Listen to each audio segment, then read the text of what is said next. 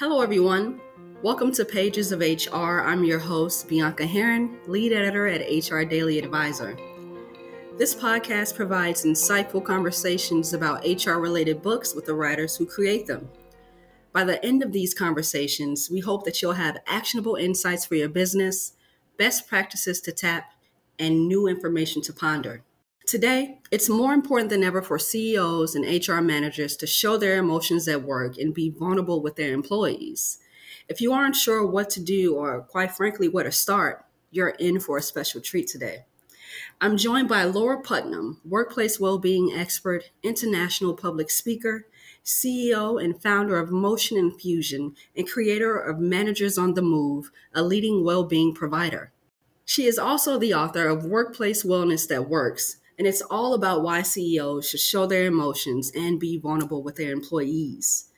Laura has also worked extensively with employers to improve workplace well being for years and strongly believes that leaders who are compassionate, caring, and vulnerable tend to create a workplace culture where employees feel safe, secure, and heard, ultimately creating a workplace culture that allows them to thrive.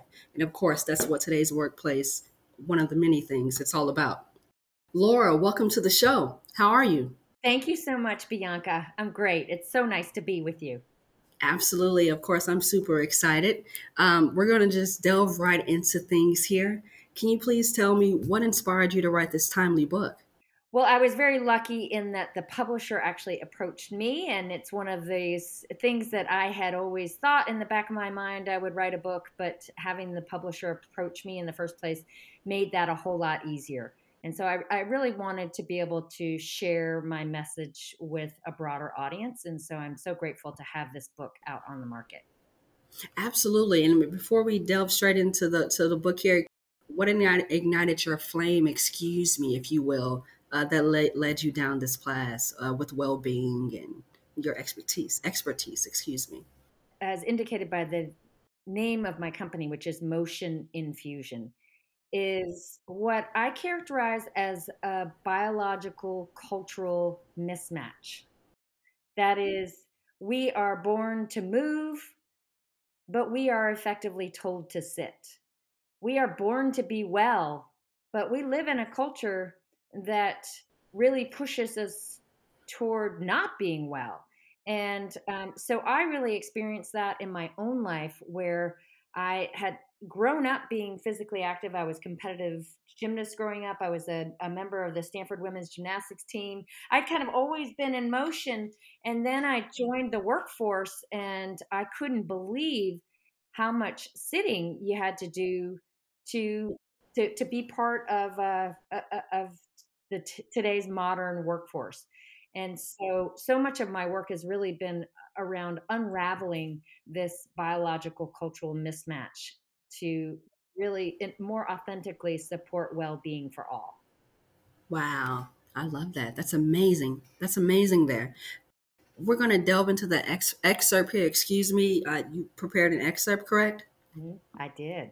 Absolutely. Let's just, I'm, I'm super excited. Let's delve into that. Uh, would you mind reading your excerpt, please? You bet. So, this is actually at the opening of my book. Wellness at its core is about getting back to doing what we naturally do. Increasingly, however, we're being culturally asked to do things that we're not biologically designed to do. We're born to move, but we're culturally mandated to sit. We're biologically programmed to eat whole foods, but our busy schedules and toxic, toxic environments prompt us to eat processed foods that are immediately gratifying but never satisfying. We're hardwired to alternate stress with relaxation, but the society we live in idolizes being busy and always on the go. We're born to be with others, but many of us are feeling isolated in a sea of hard driving competition despite our ever expanding virtual social networks on Facebook and LinkedIn. We live in a world that exerts pressure to be available 24 7 and dishes up professional demands that are ever more unrelenting, with less time to rest and replenish. It is no wonder that so many of us are feeling depleted and worn out. In this petri dish of biological cultural mismatches, workplace wellness initiatives have been gaining both popularity and notoriety. But we might say that workplace wellness is very simply any organized effort to support employees in being more human at work, which includes moving more, eating more natural foods, finding balance, building meaningful connections, and working toward a higher purpose. Done well, workplace wellness has the potential to offset the ill effects of the increasingly demanding and toxic environment and culture that we live in. Done poorly, workplace wellness can feel like another top down compliance initiative that has little to do with well being and everything to do with checking boxes and taking tests. Workplace wellness should not be complicated and controversial, and yet it has become just that. In truth, there are a number of really simple, inexpensive practices that any organization and any person within the organization can do to create an oasis at work that nurtures well being and benefits the bottom line. Every organization already has the capacity and the resources right now to achieve workplace wellness that works. This is exactly what this book is about. I love that. That was amazing. One, thank you for reading that uh, beautifully uh, expressed and, of course, said. I love so many things there. And, of course, here's that excitement bubbling up and out here, right? Um, being more human at work, building connections, of course, being flexible, having flexibility, and, of course, motion and movement all things that, of course, we know that are important, uh, but may not have always done. Of course, like you said, in your experience, that was the case as well. But it's, but like you said, it's getting back to what we naturally do. Uh, and I think that ties in extremely well with COVID and the unfortunate pandemic as well. Finding out, you know what, this is what I thought worked, but now after enjoying this, right, now I know that something else uh, is absolutely necessary and needed. And of course, in the workplace, wellness is extremely top of mind uh, and, of course, at the forefront. So, Laura, you're right on par here. You're right on par. Well, thank you. And I think that, you know, a silver lining with the pandemic and all that has come with it, because of course, it's not just the pandemic, but it is things like societal reckoning with systemic racism. It is um, all the natural disasters that we are navigating. It's the financial distress. Uh, there's the war in Ukraine and, and the prospect are we looking at a, a world war and, and detonation of a nuclear weapon? I mean, talk about living in an age of anxiety and yeah. um, pressure. It's, it's no wonder that we are all feeling the way that we are. And we might even say that the pandemic and all that has come with it has um, that the toll on our mental health yeah. is the second act of the pandemic and all that has come with it. So it is more important than ever that every organization and every leader within the organization really steps up to meet the moment. Absolutely. To really um, appreciate their people not just for what they do, but for who they are as human beings. And I think that so often we frame up wellness, workplace wellness, in terms of bells and whistles, as opposed to it really being about human to human connections and really um, that creating that culture of care. Absolutely. And I'm, again, one chills uh, with what you just said. Thank you so much for that. Chills running up and down over here over my arms. Uh, but we're going to break down uh, this a little bit uh, with a few questions here, and especially under the umbrella of a culture of care. I love that. We know that HR managers uh, and CEOs, of course, should lead by example, uh, and, and, of course, need to lead by example. Uh, but many people, again, as I expressed earlier, we don't know what they don't know where to start. Uh, why do CEOs and HR managers need to lead by example if they wish to create a workplace culture that is compassionate, caring, and vulnerable? Well, Bianca, I call this uh, when it comes to workplace well-being actually working i call this i want to see my boss in spandex phenomenon. Or maybe not. But the point being you know everybody wants to see their leaders actually in their in the re- arena with them trying um, as much as they are. And um, it's not about being a perfect role model. It's actually about being an imperfect one because when leaders and managers model not just the effort to engage with their well-being but their imperfect efforts it creates a pathway for everyone else to also imperfectly engage with their well-being. So often i think a lot of these leaders and and team leaders they think oh you know for for me to be a well a, a role model of wellness i have to be a marathon runner or i have to eat a gluten-free vegan diet. And it's not to say that those things aren't great but um, that's not what this is about. This is really about showing vulnerability and sharing openly with one's struggles around it and and sharing the little things. Hey i just took a walk around the block um, or i took my dog out as you just did just now and i feel so refreshed now and sharing that openly with their team or sharing things like gosh you know i've been feeling really anxious with with the headlines that i'm seeing in the news. How are you all feeling? That really creates a, that opens the door for uh, team members to feel like that they can show that kind of vulnerability as well. Yeah, absolutely. I love that. So many things there. Uh, opening the door to that vulnerability, uh, that com- compassion, right, uh, and that care. That's major things for for HR managers who may not know how to open a door or aren't prepared to open the door um, or, or as we said again where to start. Any advice there? Maybe a, a, few steps or a few tips that they can take to to get to that space to become that uh, vulnerable leader? Well i think the first is to start to ask the thorny questions.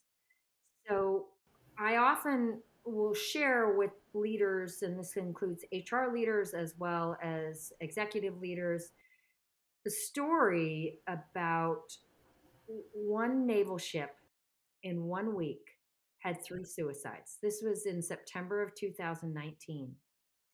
This then eerily repeated itself in April of 2022. One ship in one week had three suicides.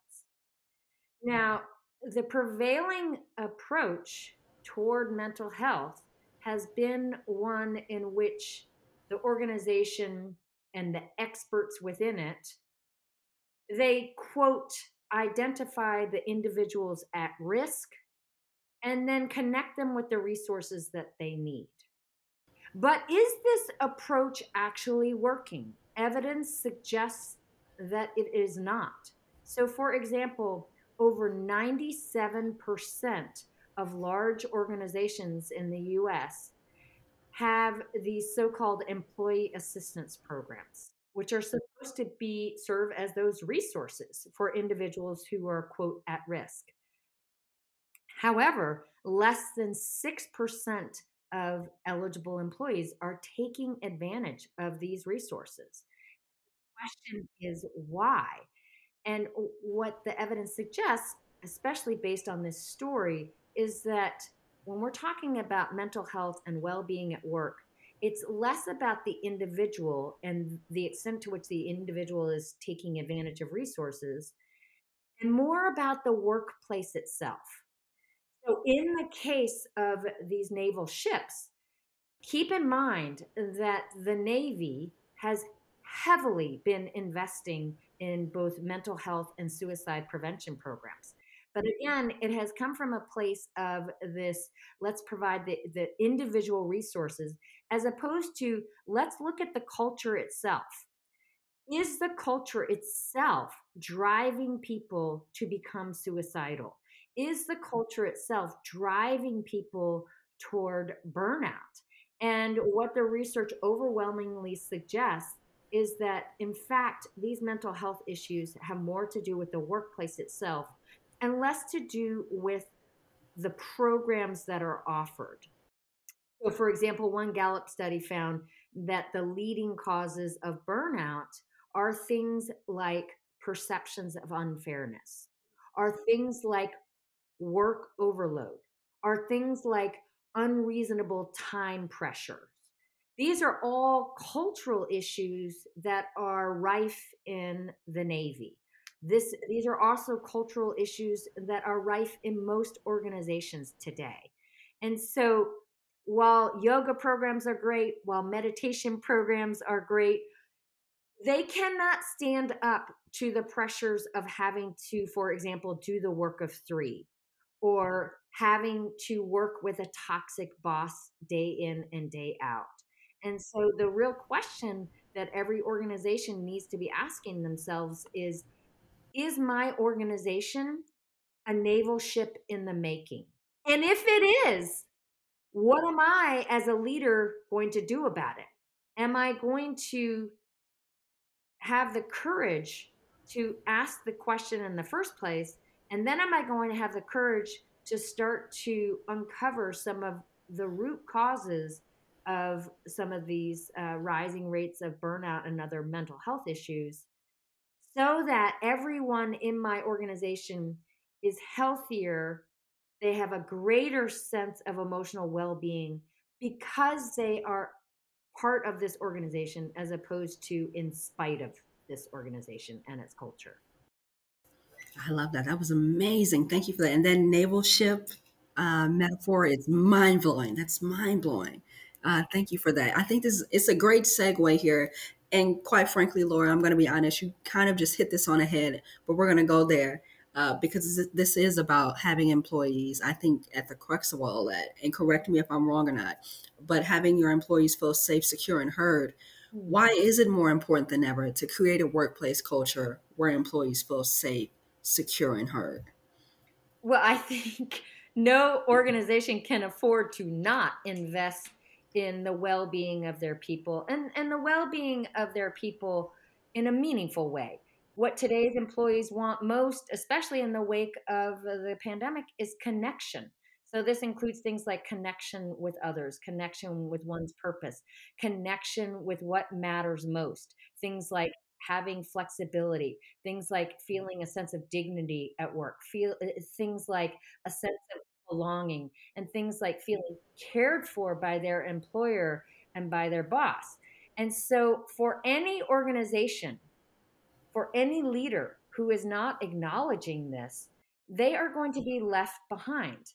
So, in the time of the great resignation and quiet quitting, people are voting with their feet and that is if if the organization that they work for is not meeting those deep fundamental needs then people will leave and they will find an organization that is one that does meet those fundamental needs and furthermore even if they don't leave the organization they are going to quietly quit so that those needs are met Absolutely there. And of course, this also an, another great segue here, which you've already uh, cued me up here uh, for HR managers and leaders who don't think that uh, employee well-being is critical to their to their business's bottom line. It really is at the end of the day. Totally. Workplace well-being done well. And I want to emphasize that piece done well because if you just provide those check the box solutions, if anything, it's going to make things worse because people are going to really people aren't stupid and they'll know oh this is workplace wellness that's being done to me as opposed to well-being that's being done for me and with me but when well-being at work is done well. It is not only good for people it is good for the bottom line and it is essential for building a high performing team. So you give me any metric that matters to your organization, whether it's productivity, it's profitability, it's uh, innovation, it's safety, it's absenteeism, it's presenteeism, whatever it is, customer service. And I will mm. show you how it connects with well being. And in particular, if you're concerned about retaining and attracting top talent, today's modern worker, they want well being and they want authentic, well being. And if they don't get it, again, they're going to go elsewhere so that they do get it. Absolutely. Absolutely, there, Laura. Uh, and, and, a great tie in to the book here, Workplace Wellness That Works, of course. Uh, I'm loving this because it shows you how to assess your organization's needs and craft a plan that actually benefits uh, that company's employees. Absolutely, that's what it really what it's designed to do, and and it's really fundamentally around shifting the mindset from we're going to do workplace well-being as a program as an as an initiative as a kind of something that's standalone that is separate from business as usual to really reset this as no this is about shifting the way the work is done. So that because of the way that the work is done we are all more well because of it. Yes, I love that. I love that. And, and throughout the book, you tailor, uh, or excuse me, not tailor, but detailed uh, 10 steps, uh, which of course is the, the, the rest of the title as well 10 steps to infuse well being and vitality into any organization. That's absolutely right. And, and the operative word there is infuse. So it's about infusing well being and vitality into everything that we do. So the book is really built around three big sections, which is start it, as in start the movement, then build it, and then make it last. So, to start a movement, you need to really engage people on a heart level, on an emotional level. You need to create excitement and inspiration. So, this is where we need to think about things like shifting our mindset from expert to agent of change. What is it that that someone like Oprah Winfrey does? that engages people on a human level. So I would argue that Oprah Winfrey has probably done more for our well being than any expert out there because she captivates people's hearts and minds. That's what this is about. It's about starting with the, what's right, really helping people to build on what they're already doing well. It's about helping people to imagine what's possible. So, for example, Maya Angelou once said, My mission in life is not merely to survive, but to fully thrive and to do so with some passion, some compassion, some humor, and some mm. style. That's really what imagining what what's possible is, and it's also about uncovering the hidden factors. That is starting to do a deep dive into your culture. Is your organization's way of doing business one in which you are actually sabotaging people's well-being are you unwittingly going to be creating a mismatch between your well-intended wellness programs and the larger culture. And and if you do have that mismatch you need to know that from the outset and you need to start addressing the culture first and foremost so then we move into building it, and, and that really involves things like really getting everybody involved across all departments and at all levels, particularly manager. And then finally, you need to think about how you can make it last. And that's with really optimizing the environment and the culture such that well being just becomes normal. It's easy and it's just a way of life. We don't even have to think about it. We come to work and we we are naturally push toward our better selves. We're enabled to uh, to be our better selves because of the way the work gets done. Mm-hmm. Getting back to what we naturally do is that correct? There in that my assumption there. That is exactly right. This is not rocket science. this is just about returning back uh, to, to to what it means to be human. Um, one of the things, Bianca, that I am so lucky is I've um, I've lived in Africa for almost three years of my life. Uh, first, as a little girl, um, I lived with my family in Ethiopia, and then more recently, I lived in Ghana. And when I lived in Ghana, I lived in a small, remote village.